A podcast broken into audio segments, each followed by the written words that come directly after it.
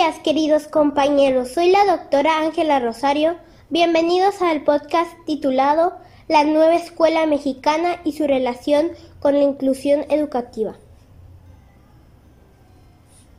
Para hablar de este tema he solicitado el apoyo del licenciado Omar Lastra, el cual viene a explicarnos un poco de qué se trata este tema tan poco abordado por los medios y la misma sociedad mexicana. Bienvenido, licenciado. Un gusto tenerlo aquí en este espacio. Muchas gracias, doctora, por invitarme a este espacio. Licenciado, quisiéramos que nos contara, primeramente, ¿qué es esto de la nueva escuela mexicana? Sí, claro. La nueva escuela mexicana es más bien un cambio de perspectiva, ya que anteriormente se consideraba la educación únicamente aquella contemplada en los libros de texto, en los programas escolares, la que podía obtener el alumno delante de un pizarrón en las aulas, sentado en su pupitre.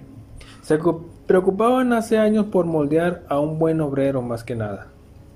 El sistema educativo era obsoleto, la sociedad va cambiando, los valores cambian. No se trata de enseñar a los niños para que aprendan a sumar, a leer, a hacer cálculos, biología, etc. Eso no sirve ahora. Es por eso que el gobierno mexicano Analizando los modelos educativos de otros países exitosos como China, Singapur, Finlandia, Japón, se da cuenta de que la clave es educar futuros ciudadanos, personas útiles para el porvenir, personas complementadas con valores, no solo con números y letras cargadas en la cabeza. ¿A qué valores se refiere usted, licenciado? Valores son algo muy indispensable, es lo que hace la diferencia entre las sociedades. Por eso, la nueva escuela mexicana los antepone como su fin principal. En primer lugar, podemos mencionar el respeto irrestricto a la dignidad humana.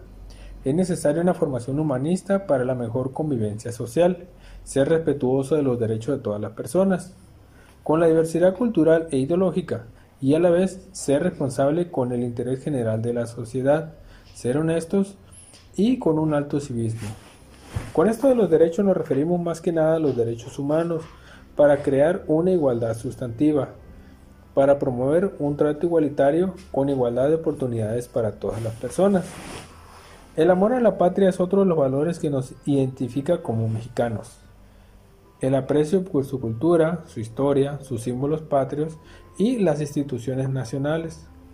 Se busca además promover los valores democráticos, la tolerancia, crear una cultura de la paz que favorezca el diálogo constructivo para llegar a soluciones no violentas en este mundo de pensamientos tan diversos. Como complemento de esto tenemos el valor de la solidaridad, la comprensión, el aprecio por la pluralidad étnica, cultural y lingüística.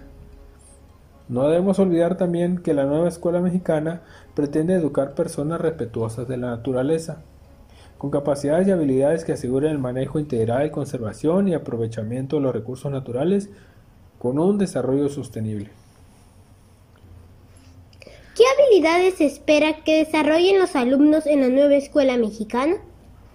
Nos referimos a una orientación integral incluida en los actuales programas de estudio, además del tradicional pensamiento lógico-matemático y la comprensión lectora, promoverá el conocimiento tecnológico, el aprendizaje digital de esta era, manejo de lenguajes y sistemas informáticos, el conocimiento científico, pensamiento filosófico, histórico, habilidades socioemocionales que son muy importantes, el desarrollo de la imaginación, el trabajo en equipo, trabajo en red, gestión y organización, sin olvidar la apreciación artística, el deporte y la educación física.